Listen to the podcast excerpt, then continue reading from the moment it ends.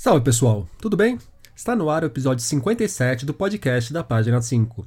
Aqui Rodrigo Casarim, vocês já sabem. Página 5 é também a coluna de livros que edito no Portal UOL. Estou no Facebook como Página 5, no Instagram como Página.5 e no Twitter como arroba Rod Casarim, Casarim com S e com N. Vamos aos destaques desta edição.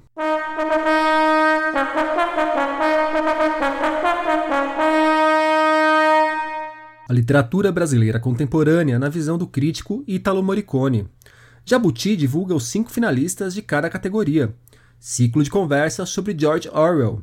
Mais conversa em As Páginas Vibrantes da América Latina.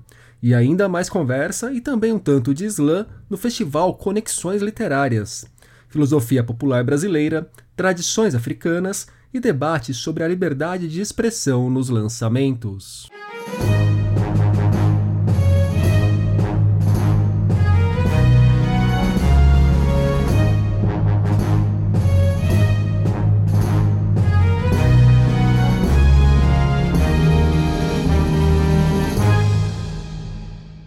Texto é um objeto de fetiche, e esse fetiche me deseja, escreveu o crítico francês Roland Barthes em O Prazer do Texto. A frase serve como epígrafe do livro Literatura, Meu Fetiche, seleção de ensaios escritos pelo crítico literário Italo Morricone entre 2002 e 2017. Um dos nossos principais críticos em atuação, Ítalo tem uma longa carreira como professor e pesquisador da Universidade Federal do Rio de Janeiro Além disso, organizou antologias como os 100 melhores contos brasileiros do século e os 100 melhores poemas brasileiros do século. Ieda Magri e Paloma Vidal que cuidaram da organização do volume, no qual o crítico passa pela obra de nomes como Clarice Lispector, Silviano Santiago, Torquato Neto, André Santana, Caio Fernando Abreu, Rubem Fonseca e Bernardo Carvalho. Nos artigos, Ítalo também discute temas como a tensão entre a academia e o mercado, os circuitos da literatura contemporânea e a chamada escrita da AIDS. Num diálogo com Barthes, o Ítalo inicia o ensaio que abre e dá nome ao livro com a seguinte frase: O literário é fetiche. Pedi para que ele falasse sobre esse fetiche e a respeito de como lida com tal fetiche. Vejam a complexidade por trás da afirmação. Fetiche, literatura meu fetiche. Fetiche aí no sentido de objeto de devoção, um objeto de devoção cega e refletida. Você é devoto daquele objeto sem precisar de explicação. Ele está ali. É, e esse e essa a literatura então é, é um objeto de devoção, né? Mas no sentido fetiche, num sentido cultural e num sentido individual. Né?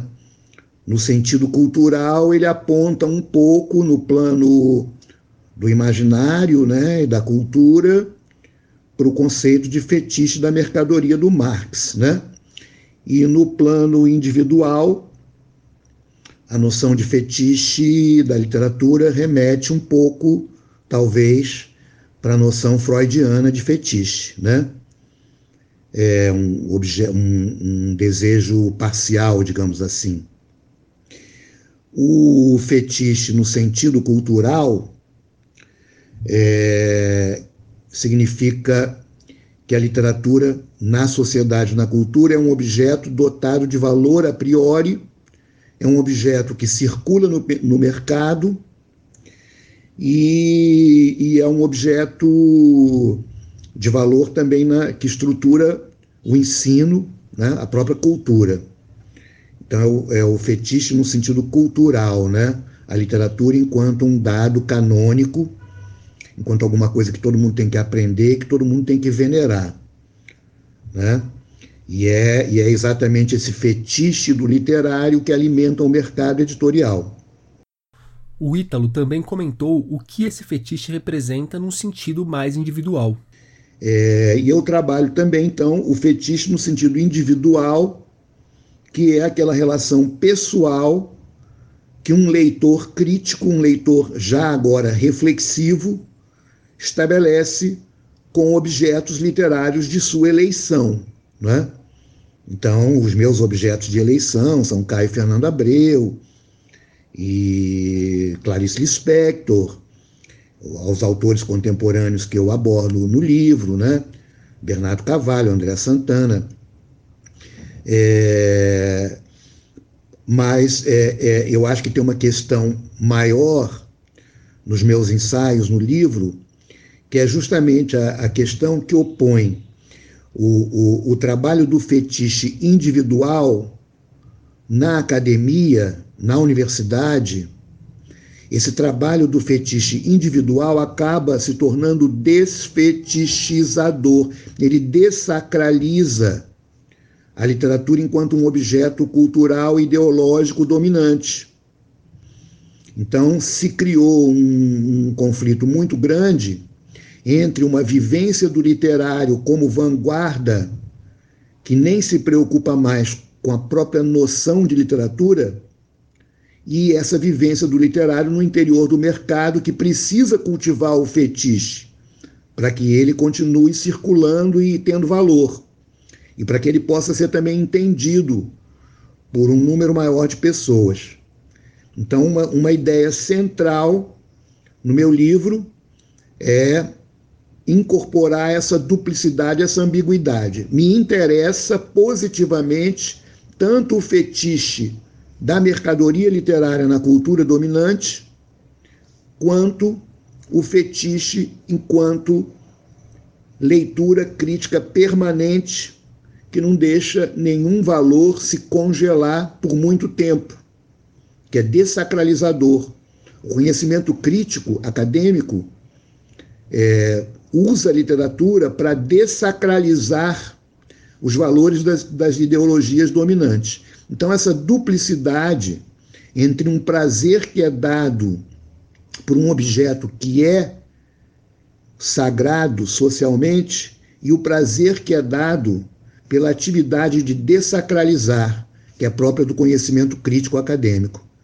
Então eu, eu, eu, eu me coloco numa posição que eu não, não diria nem, não sei nem se é um entre-lugar entre uma posição e outra, mas eu acho que é uma admissibilidade é, é, de ambos os lados, né?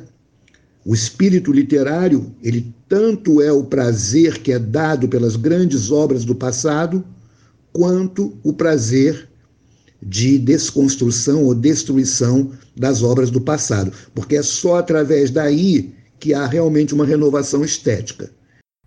Ainda sobre a questão da crítica e da universidade, no artigo Um Pé na Academia, Outro no Mercado, o Ítalo escreve o seguinte: Com efeito, no Brasil, hoje, o exercício da crítica só parece possível dentro dos muros da universidade, na medida em que o espaço público literário extra-acadêmico foi tomado pelas lógicas da propaganda da visibilização. Pedi para que ele explicasse para a gente o que levou a constatar isso. Essa afirmativa que você coloca nessa questão é, diz respeito, sobretudo, ao fato de que na grande imprensa e na imprensa em geral, é, nós ficamos reduzidos às resenhas, onde, onde a crítica realmente cede lugar à, assim, à promoção né, dos bons autores que as pessoas gostam e até mesmo a lógicas de publicidade editorial, né, na definição dos espaços, da definição das pautas, né? Então, um exercício mais livre, mais reflexivo da crítica literária nas últimas décadas ele passou a ser feito dentro da universidade, né? que, se, que se tornou um espaço livre e um lugar onde você tem realmente, é, é, é, onde as coisas não circulam pelo lucro, né? E circulam pelo, pelo simples prazer ou pela simples relevância é, de conhecimento. Agora, o que eu acho é que hoje em dia existe também um espaço da internet, os sites e os blogs, onde se desenvolve um novo tipo de reflexão crítica sobre a literatura. Tanto como leitor como alguém da imprensa, acho bem importante refletirmos sobre essa questão. Vou abrir um parênteses, inclusive, para indicar para vocês a edição 35 do podcast Literai, da Anita Deac e do Paulo Salvati. Salvetti, desculpa. O episódio discute justamente a crítica literária em nossos dias e contou com a participação do Cristiano Aguiar e do Alcir Pécora. Deixarei o link para vocês. Voltando ao Ítalo, um dos textos de literatura Meu Fetiche é sobre os 10 anos da morte de Caio Fernando Abreu, completados em 2006. O Ítalo conhece muito bem a produção do Caio. Organizou um volume com cartas do autor, inclusive. Perguntei ao Ítalo, então, como ele avalia a obra do Caio hoje, quase 25 anos depois da morte, e quais os principais pontos de diálogo do autor com os nossos dias. Eu acho que o Caio Fernando Abreu mantém uma atualidade né? nem tanto pelos temas, né?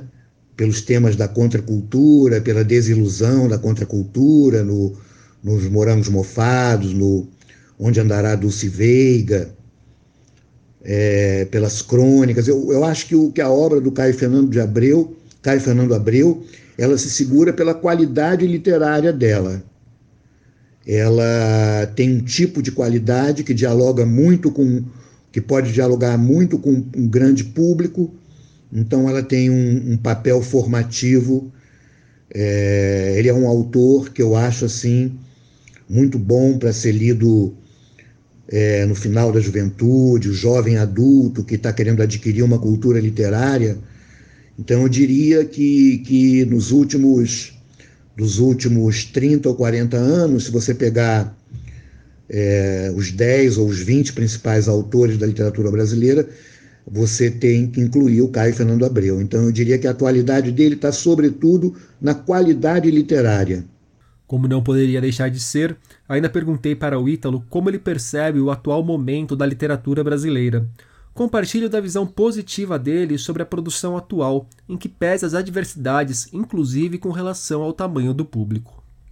Eu acho que a literatura brasileira está de vento em popa, é, levando em conta as limitações é, do mercado literário, né, do público leitor. Né, essas limitações são limitações estruturais, mas é, é, é eu acho que você tem uma contínua, um contínuo surgimento de autores e autoras e você tem uma proliferação de pequenas editoras, você tem muitos prêmios literários. Então, eu acho que a, a outra limitação também é porque a ficção, né?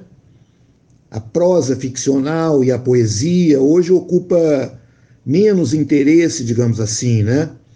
É, dentro do mercado editorial e dentro do próprio público leitor, parece. A gente não tem uma estatística muito boa em relação a isso, porque o leitor de ficção hoje, muitas vezes, ele não está nem entrando nas estatísticas do mercado editorial, porque está consumindo via internet via outros meios. É... Agora, eu acho algumas coisas óbvias, né? Eu acho que neste momento é, é, a literatura identitária é forte, literatura de mulher, literatura da negritude, literatura da, de todas as diversidades possíveis, indígenas. Isso é polêmico, é, é, mas eu pessoalmente acho esse movimento que é, é a nossa contemporaneidade. Então eu tô, sou totalmente a favor né, é, dessa proliferação de uma literatura identitária, porque depois o que é melhor vai ser é, visto ao longo do tempo, né? O que, o que tem condições de permanecer por muito tempo vai sendo visto ao longo do tempo. Mas no momento a gente tem também muita urgência, né? Tem determinadas é, é, subjetivações que elas, elas possuem uma urgência muito grande para se transformar em expressão artística ou de comunicação. Então eu diria que, que, que tem todo um ativismo é, progressista que, que, que, se traduz na literatura. E também o movimento das oficinas literárias e das escritas de periferia. Nós estamos vivendo uma época de conquista da escrita literária por camadas da população que nunca tiveram esse acesso. Essa é a minha opinião. Assim que terminou de responder as perguntas, o Ítalo me mandou um pequeno adendo às duas últimas respostas sobre o Caio Fernando Abreu e sobre o momento de nossa literatura. Mas eu não sei se é um ato falho, mas tanto no caso do Caio Fernando Abreu, né, é, quanto, quanto na definição das identidades que se traduzem pela literatura contemporânea, tem também a componente LGBTQ, né?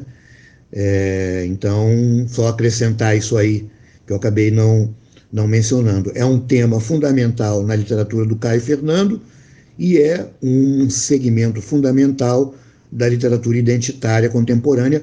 No caso LGBTQ, no momento mais premente é a questão trans, né? Então, estamos suplantando o problema da sexualidade e entrando mesmo num problema de engenharia dos corpos, né? Literatura, Meu Fetiche, reunião de ensaios do crítico literário Ítalo Morricone, chega aos leitores pelo selo Pernambuco, da CEP. A organização do Jabuti acaba de anunciar os cinco finalistas de cada uma das 20 categorias da edição 62 do prêmio.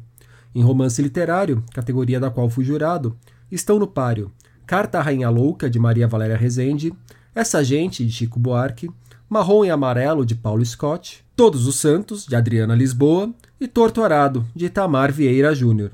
No dia 26 de novembro, será feita uma cerimônia virtual pelas redes da Câmara Brasileira do Livro, que organiza a premiação, para anunciar os vencedores do Jabuti deste ano.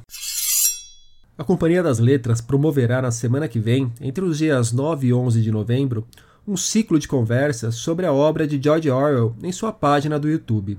Eu vou mediar o papo do dia 9. Será uma conversa com o quadrinista Fido Neste, que levou o clássico 1984 para os quadrinhos começará às 19h30. Ainda no ciclo, na terça, Elojan e Paulo Henriques Brito, mediados por Caetano Galindo, conversarão sobre as traduções de 1984 e Animal Farm. E na quarta haverá um bate-papo com o pesquisador Marcelo Pen sobre Animal Farm, que está sendo traduzida agora não como a Revolução dos Bichos, mas como a Fazenda dos Animais. Num dos pós-fácios dessa nova edição, o Marcelo explica o que há por trás das escolhas desses nomes. Já contei essa história para vocês na coluna, inclusive. Ao longo de novembro, o Clube de Assinaturas TAG promoverá debates sobre literatura latino-americana em seu canal de YouTube.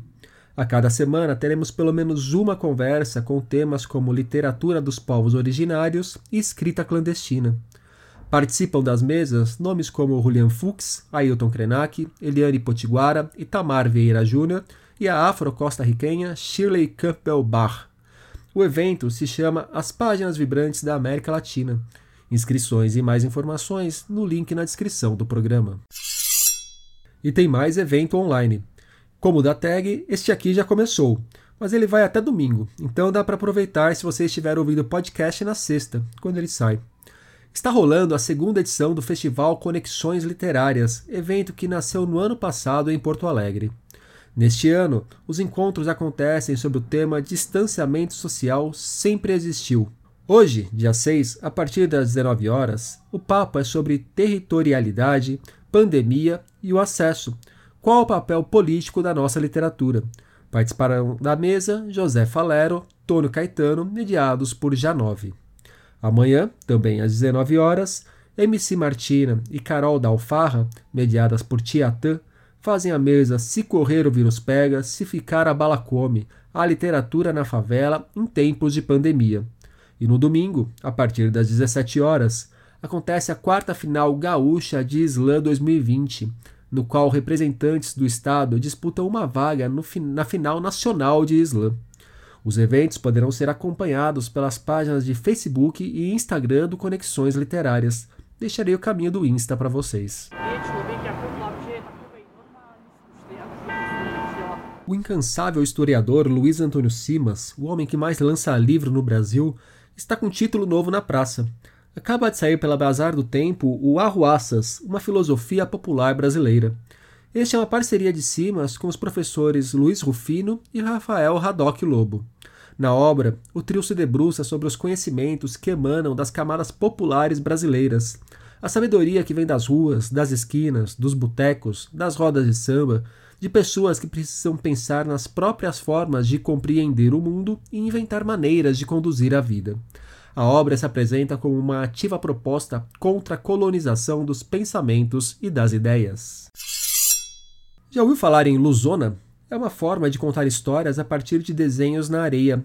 A tradição é praticada pelos quiocos, povo que habita parte de Angola, Zâmbia e Congo.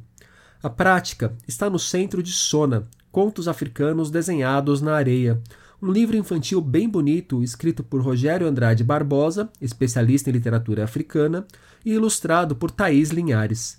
Na obra, os pequenos aprendem a história e as formas de interpretar a arte ancestral. Se tiverem algum talento, talvez consigam fazer alguns desenhos também. Sona Contos Africanos Desenhados na Areia sai pela editora do Brasil.